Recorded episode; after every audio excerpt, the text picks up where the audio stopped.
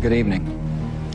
Today, our fellow citizens, our way of life, our very freedom came under attack in a series of deliberate and deadly terrorist acts. The victims were in airplanes or in their offices, secretaries, businessmen and women, military and federal workers, moms and dads, friends and neighbors. Thousands of lives were suddenly ended by evil, despicable acts of terror. The pictures of airplanes flying into buildings, fires burning, huge, huge structures collapsing, have filled us with disbelief, terrible sadness, and a quiet, unyielding anger. These acts of mass murder were intended to frighten our nation into chaos and retreat.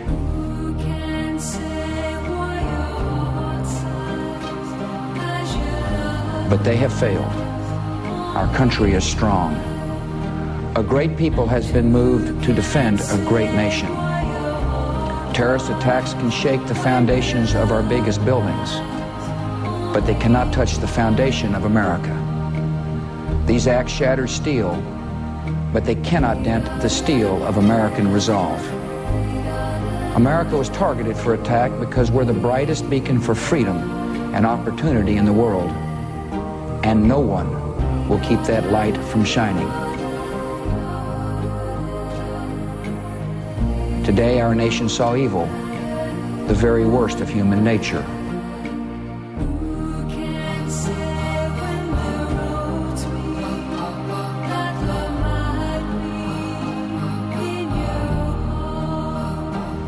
And we responded with the best of America, with the daring of our rescue workers, with the caring for strangers and neighbors who came to give blood and help in any way they could.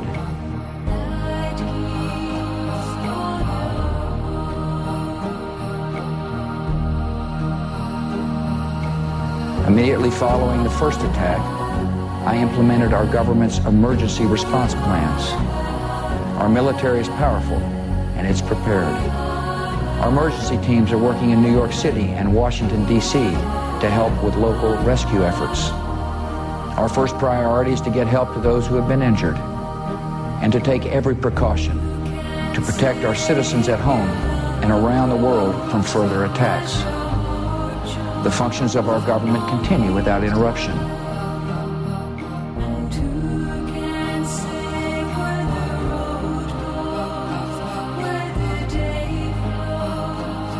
Federal agencies in Washington, which had to be evacuated today, are reopening for essential personnel tonight and will be open for business tomorrow.